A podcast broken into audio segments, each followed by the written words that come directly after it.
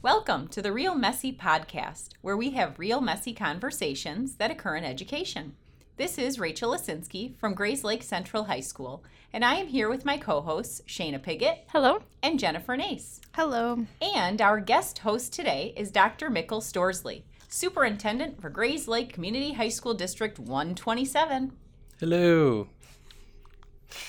So, one of the things that we enjoy most about having different people on here is to hear a little bit about themselves. So, as we get started today, um, if you could give us a little background, first of all, why did you choose to go into teaching? The age old question. Yeah, I think probably similar to a lot of educators. It, like my mom was a teacher, Okay. right? So you see it every day. She's a special ed teacher, sixth eh, elementary school, but sixth grade for about 30 years in Park Ridge.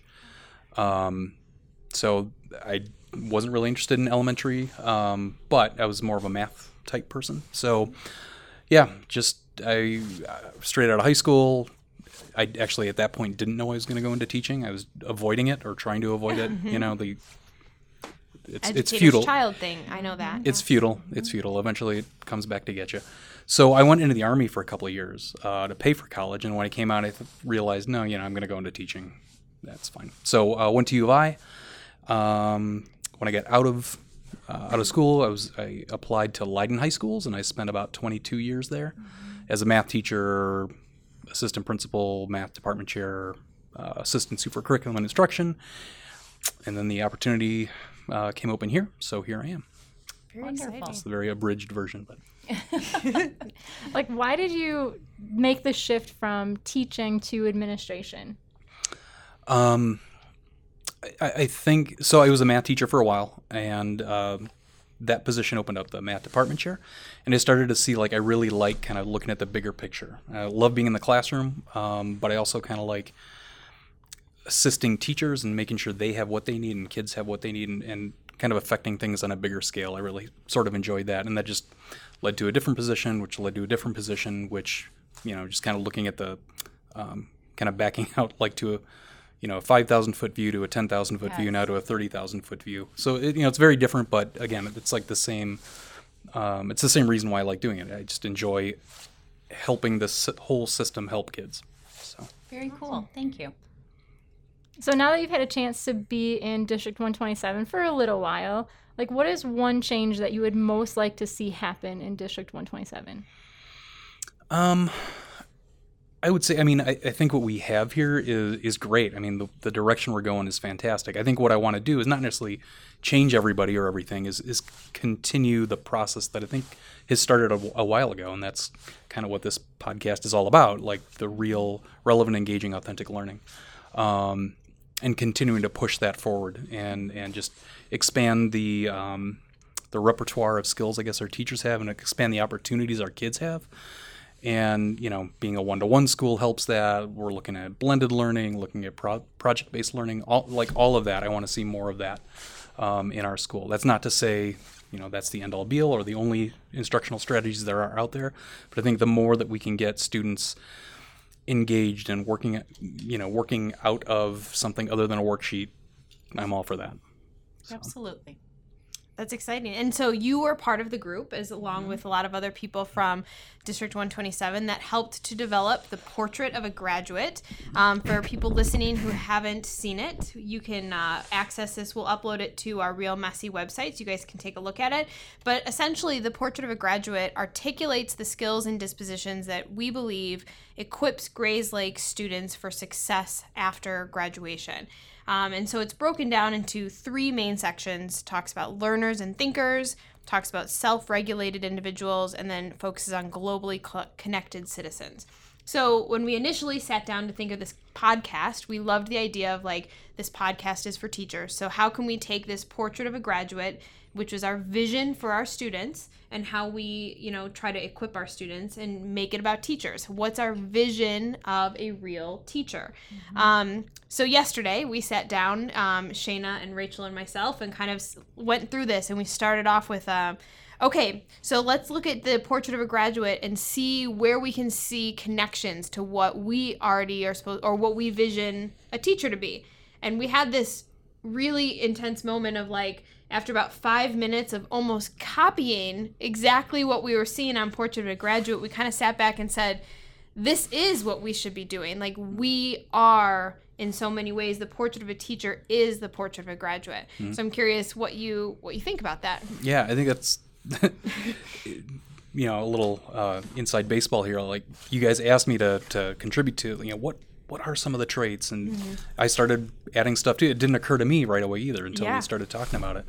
Um, but I really like the idea that yeah, this, the traits we want for our students mm-hmm. are the same that we want for our teachers and our administrators and for our support staff, and we're just all these are good skills for humans, and mm-hmm. so I think it's a it's kind of a nice connection. And I think it also like you know when you sit back and look at it, to me, one it tells me that the portrait of a graduate is good. You know what I mean? Like that it's not just a mm-hmm. piece of paper and it's not just some vision that someone should like set aside and like not think about, but mm-hmm. like it's legitimate. Like it, it works on so many levels. And I also love the idea that as teachers, we are models for this. So mm-hmm. we're not just telling students they need to be this arbitrary thing, but yet we're showing them, hopefully, by being real teachers, what it means to be this portrait of a graduate and giving them models and examples of people who can emulate that. So, I just need to take a moment. I'm just getting a little verklempt.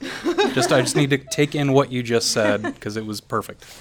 Absolutely great. well, the document is perfect. And as someone who did not sit on that team, uh, you know, this was a really a a nice way to start the year is to sit down and look at, you know, how how do we view our students and what do we really want for them? I mean, I think it's a really great tool. And So- as as a teacher, as a classroom teacher, going back to even the mission of real is very liberating.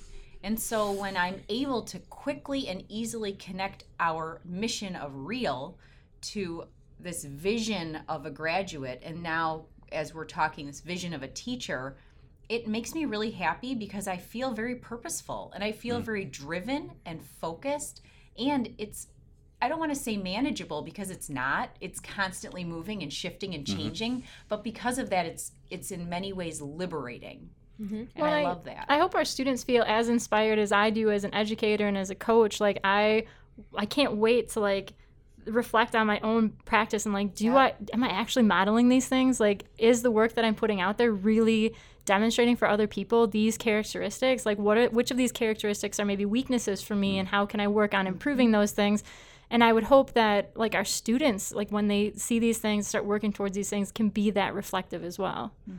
Have you ever thought about because the three of us are not in five classroom schedules, we have kind of unique situations. So I enjoyed um, when I was looking at this this morning, trying to think about ways in which the different parts of our building add to this in different ways. So, for example, I may not always add to things that a classroom teacher who's with these kids every single day for 180 days gets to do.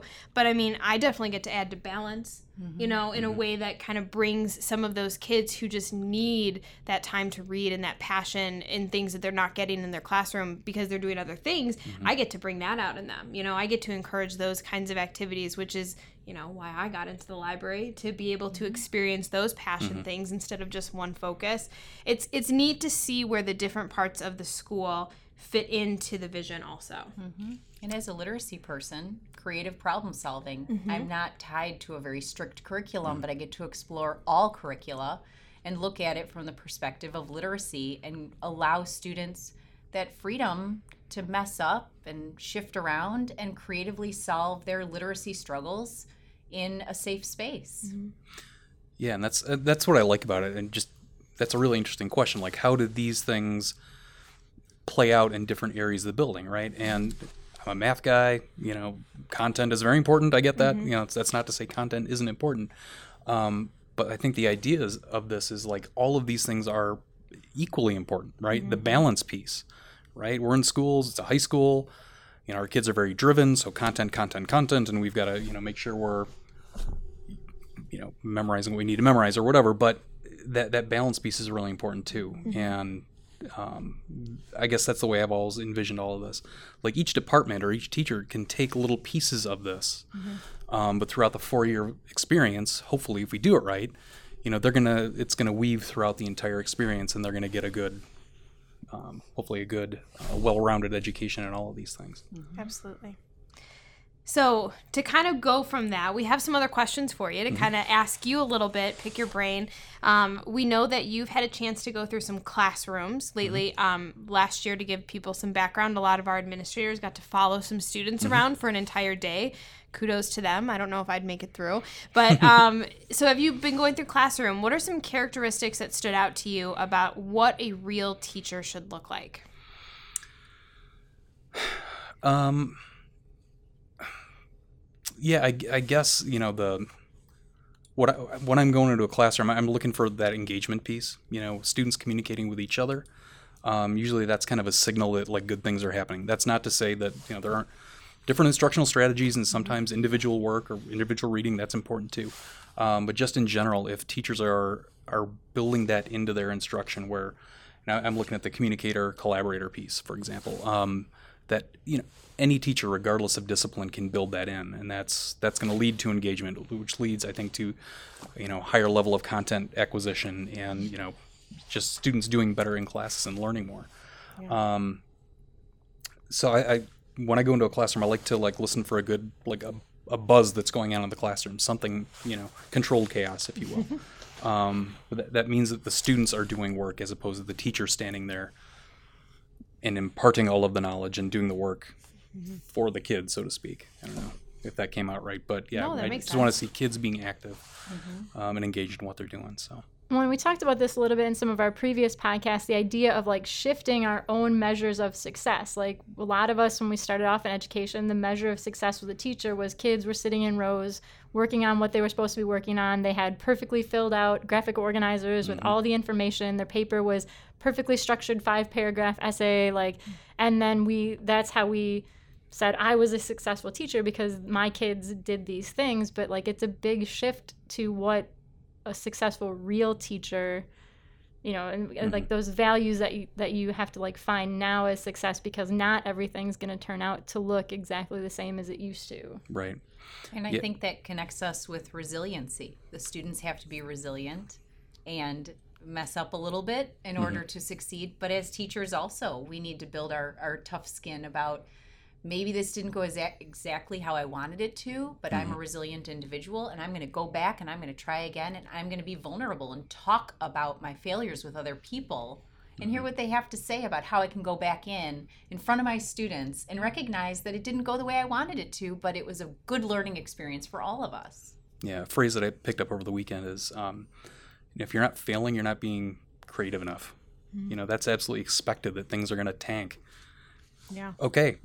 You know and that's that's a good modeling thing for our kids too and being transparent about this. Hey guys this didn't go as i wanted it to. We're gonna fix it. Let's move on right? And um, i think that punctures kind of that that veneer of like i've got to as a student i've got to do everything right and if i get two points off it's absolute the world is ending. No it's not. It's really not. We do it all the time. I was wondering like i've toyed with this idea of like having a week of failure where everyone just like shares their biggest failures, you know, how. So we're not failing the whole week, is what you're saying. no, no, we're reflecting on our failure. Oh, yeah, hey, you know, we could take it wherever you want. I don't want to. I don't want to limit. Okay. don't want to stifle your creativity there Right, All right, right. Go ahead and continue, fail for a week. You enjoy? And So we spend a week sharing our failures. Is that what you mean? I, I, okay, yeah. Okay. It, it could be whatever you want it. To, that that's what I was thinking. But you know, Interesting. like everybody's had those setbacks in life where, um, you know, we don't always share that with kids. Kids see like, you look professional. We're we're polished. We're prepared. You know, and it doesn't start out that way. you know, there's a lot of work. There's a lot of effort that goes into that. Um, and it's, I think it's okay to share with our kids, like, yeah, here's where I failed a class, or you know, whatever it might be. you know. It is so happens. important. I, I feel like our kids, you know, reflectiveness, it's on here somewhere. I don't remember exactly where at the moment, but I know that like being reflective is one of the key mm-hmm. things that we look at.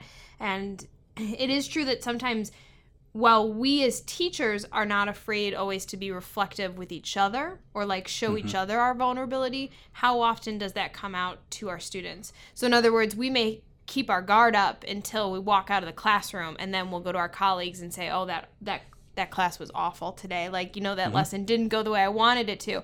But yet we we don't ever say that in front of our kids. And mm-hmm. why not use that as an example to show them you know that mm-hmm. exact same thing? You know like failure is okay. It happens. Let's be resilient. Let's pick back up. Let's try something different. And let's hear some feedback from you guys. Like maybe it wasn't as much of a failure as i thought. What did you like about it? Right. i just think you know how often we're that that idea of sharing our failures with the students in particular is something that we've almost been guarded against you know And I, Mm-hmm. there's kind of two things that come up when you're saying that. Like, first one is like, it's awesome to be reflective with the kids, but not to project that failure onto them. True. So, like, being really careful Mm-hmm. not to say, like, this failed because of you, and then like, feel like you're, No, yeah. like, you know, point. getting mad at them. You know, it's like, like, you really actually have to be reflective if you're Mm-hmm. going to you know, go through that stuff. And then, you know, the other, the other piece of that is, um, when you're, no, like, it's just slipping my mind all of a sudden.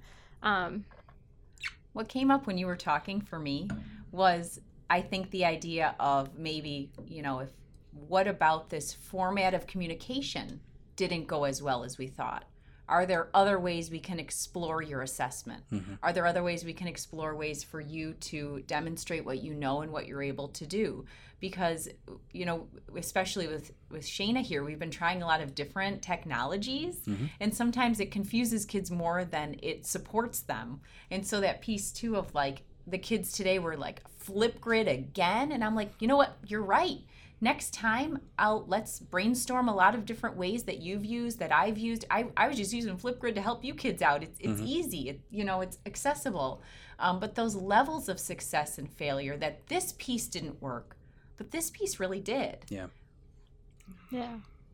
Yeah, and like a lot of like using Flipgrid. I mean, what I think one of the harder things for teachers to kind of give up some of that control. Um, we talk about voice and choice and things like that. Like, hey, kids, I, I need you to express this, whatever that is. However you want to do it, like you choose. And I may not know how to use what, whatever tool, but I mean, giving them that choice. Um, you know, I'm sure you guys have seen. Like, it's amazing when you give a kid a choice and how they want to express themselves, what comes out. I mean, one of the things that I I remember one particular teacher who who did that. And it was scary, and she didn't know all the tech tools, but felt like she had enough resources to help students, or they were able to figure that for the, figure things out for themselves as well. Um, had a student who probably would have like fallen right through the cracks. C student, just very quiet, you know, whatever. Um, created this unbelievable YouTube video that it's one of those things you're like, I never saw it coming, and it's because she gave that kid the choice that came out, as opposed to do a report or mm-hmm. here's a lab report or whatever. You know, it, it's pretty amazing once you give students that choice. And if they're bored of Flipgrid, fine, find, find something else. Figure Yeah. that out. You know, whatever. I also think it's kind of neat for the kids to feel how often do they get a chance to feel like they know they're an expert on something that their teacher may not be mm-hmm. you know and that's a small thing you know okay so you know flipgrid better than i do like mm-hmm. but that's enough to give them a confidence boost you know to help them you know feel a little bit more proud about what they're presenting to you especially the fact Yep. that they were able to like figure it out themselves or seek out the help that they needed proactively like i don't know i think that's that's a cool a small thing but a cool thing you know Yeah. And in front of their peers too. yeah, Hey, absolutely I, you know, I figured this out. It's exactly pretty cool. absolutely and I think that brings up the kind of concern that a lot of teachers have, you know, at in the same time we're talking about like failure and all these things and you should risk and whatever else like how does that actually relate to like Danielson and the expectations and the boxes and stuff in this Danielson rubric like how do we feel I don't know, like safe as educators that when we do these things and we risk and we fail and we reflect and maybe we don't cover as much as we should have covered, you know, per the curriculum map, like how, how do those two things go together? Hmm. Um, my, th- I try not to overthink Danielson. There's like a lot to it. Um, The thing for me is 3C is engagement, right? That is the absolute key to the entire thing, right? So if you're hitting engagement and kids are deeply engaged in your content, everything else follows. And that shows, like, if you can do that, if you can pull that off, that, that shows me as an evaluator, you know what your standards are, you know what you're teaching, you've planned far more probably than just printing off a worksheet, frankly. Um, but really, that leads to everything else. So all of this, like relevant, engaging, authentic learning. I mean, if you're amping up that engagement, everything else is going to work. I think that's my pop psychology theory. So then our next podcast needs to be how to amp up engagement, huh? Yeah, well, it's easy. Because that, easier said than done. it's hard. Well, and that's that's why not everybody's an excellent on the Danielson scale, right? Mm-hmm. Is because it's something to strive for. It's something to work through. But I, I mean, I think it does. You do like as much as teachers are very willing sometimes to go out and take those risks. You always see those moments of like, okay, well then it's all of a sudden evaluation time, and Mm-hmm. now I'm feeling not quite so risky, you know. So it's it's an interesting balance to try to like to show them like we're supportive, we're comfortable, and we don't want to like catch you. You know what I mean? Like Mm-hmm. that's not what we're trying to do. And I say we, I can't evaluate. I don't know how to use it that way. Like I'm, but like you know what I mean? Like that's the sense. That's always been the sense that I've gotten at least is that like I'm not trying to be caught if that makes any sense. But um, I, I think that you know. I, it, I feel as though Danielson has some room for real engaging things because, mm-hmm. like you said, if the focus of it is engaging, then like you end up with a lot of the other parts of real in there, you know, which is kind of mm-hmm. neat. And especially that domain four, where you're looking at the professional Yeah. development and the being leader with other people in the building and like sharing those experiences and doing those reflective things and taking mm-hmm. things outside of the classroom. And, you know, like by getting your kids engaged in those activities, you're actually like almost by default having to engage in things at a higher level in that domain four as well. Well, and then if you look at the whole idea of a globally connected citizen, Mm-hmm. almost all of that falls really far. I mean, like it is like excellent in Danielson, right? You know, you're you're doing that extra step. You're reaching outside your classroom. You know, Mm-hmm. you're bringing in those more real, authentic experiences through, you know, civic engagement and things like that. You know, and then connecting it to UBD because that's Yeah. the power of mm. UBD is it's a moving breathing document. So you have an amazing class, you just go in and change things. It doesn't Right. have to be anything set in stone and our students are changing every day. And so if we walk into that classroom recognizing that we're all changing every day, every moment, it allows us to really orient our instruction to be engaging. Yeah. Mm-hmm. And kind of getting back to that risk taking or the resiliency or whatever. I mean, as an evaluator, my mm-hmm. philosophy is always like, yeah, please take that risk. Don't do the safe thing just because you're getting evaluated. Do I mean do what you normally do during the classroom, but if you want to take a risk, take a risk. The way I'm evaluating, if it doesn't work, it's how you react to it and how mm-hmm. when we reflect on it, you walk in and say, All right, here are the five things that didn't work and how I'm gonna fix it and we're gonna move on from there. I mean, for me, you would get an equally good evaluation if you did that as if it went flawlessly. Yeah. You know, because again, those failures happen all the time. So it's good for evaluators sometimes to see like, here's how you react to it when it didn't quite didn't quite nail it, or the you know it didn't go the way you wanted. I, I also okay. think like I I got really lucky one of my first years teaching. Um, I had an evaluation. I was planning this really kind of brand new sort of unit with transcendentalism. You know, it was a hmm. big unit with my junior honors, but we were kind of flipping things around and trying something totally new. And I remember our, our principal at the time contacted me and they were like, This is the only time I can come in. And I'm like, oh my god this could go really bad i'm like is it really the only time you can come but they were they were very open and you know what they said actually like please because I'd never get to see that stuff. Mm-hmm. And that was really influential. Luckily that happened in one of my first years teaching. And actually i almost feel like i tended to like be like hey i've got this thing that might bomb. Would you like to come on this day? You know like mm-hmm. i think that says a lot. I don't know like i always felt actually more comfortable going in and having that feedback from somebody who's looking at it from outside eyes. Yep. i came i remember coming back thinking that wasn't so good and they sat there and said here's what was great about it. And you know that was more beneficial than if i had just gone back to my room by myself thinking about the bad. It was a great experience you know like mm-hmm. and i think if more people could have those experiences of like taking those risks in the classroom and getting the positive mm-hmm. feedback and having those meaningful conversations it could change the way that whole evaluation process looks And even for a department chair or um, a, a principal or who, whomever is evaluating you, the idea of vulnerability there too. That the person observing you doesn't have to have all the answers for what you should do next time, but opening up the conversation of why did you choose to do it that way? What were you thinking about that moment? And exploring those possibilities together. Um, I think it creates a better rapport for the whole evaluation process overall and the desire to get real messy. Mm-hmm. absolutely Nice way to bring that around. well done. Yeah. Well done. so we're getting kind of close to the end here. So, but before we finish, we've had a lot of people who are like, "Okay, you've got Dr. Storaasli in the seat here." so what? And I've been asking, I've been telling people, I'm trying to get the word out. I've been asking them, what kinds of things do you want us to, to figure out about this? We had a lot of random questions. Most of them, and actually, were very academic. There was hmm. nothing really personal they wanted to know about you. So I'm I'm going to leave about it up to you. I want you. I want to ask you, what's something that you think, you know. I guess I would say like what what's something real about Dr. Storaasli that you would like the listeners to hear about?